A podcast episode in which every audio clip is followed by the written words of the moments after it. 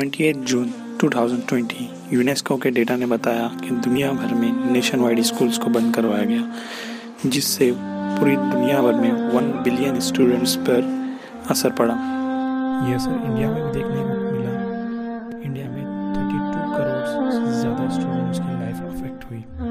India में बहुत सारे स्कूल्स ने कम्प्लीटली पढ़ाना बंद कर दिया है और कुछ स्कूलों ने ऑनलाइन क्लासेस शुरू की बट ऑनलाइन क्लासेस ये शॉर्ट टर्म के लिए आइडिया वर्क कर, करेगा। जैसे कि हम लोगों के पास इंटरनेट फैसिलिटी अवेलेबल है। अब आप कहोगे कि इंडिया में ऐसे कितने लोग बचे हैं जिनके पास इंटरनेट फैसिलिटी नहीं है?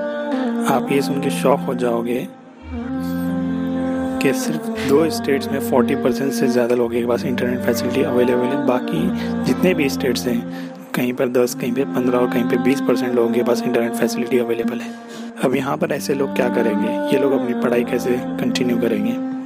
इनमें से ज़्यादा लोग ऐसे हैं जिनका खर्चा दिन भर की कमाई से चलता था। अब लॉकडाउन की वजह से इनके पास कोई कमाई का ज़रिया ही नहीं बचा। अब ना तो इनके पास खाने के लिए पैसे हैं, न बच्चों को स्कूल में आगे पढ़ाने के लिए पैसे बचे हैं। ये लोग तो आगे यही सोचेंगे कि अब पढ़ा पढ़ लिख कर क्या करेंगे और इनको कैसे पढ़ाएँगे? वो तो यही सोचेंगे कि बच्चा कहीं काम कर ले और कुछ काम धंधा करके कुछ रोज़ी रोटी कमा लें। जहाँ पर लॉकडाउन खुलने के बाद हम जैसे लोगों के बच्चे तो स्कूल जाने लगे हैं, लेकिन कई ऐसे गरीब लोग हैं जिनके बच्चे वापस स्कूल में नहीं जा पाएँगे, जिन्हें ज़बरदस्ती चाइल्ड लेबर की तरफ़ ढकेला जाएगा। इसलिए मैं इस इशू को यहीं पे उठाना चाहता हूँ ताकि सरकारें अभी से इस चीज़ के लिए कोई रणनीति बनाए, कोई एक्शन ले।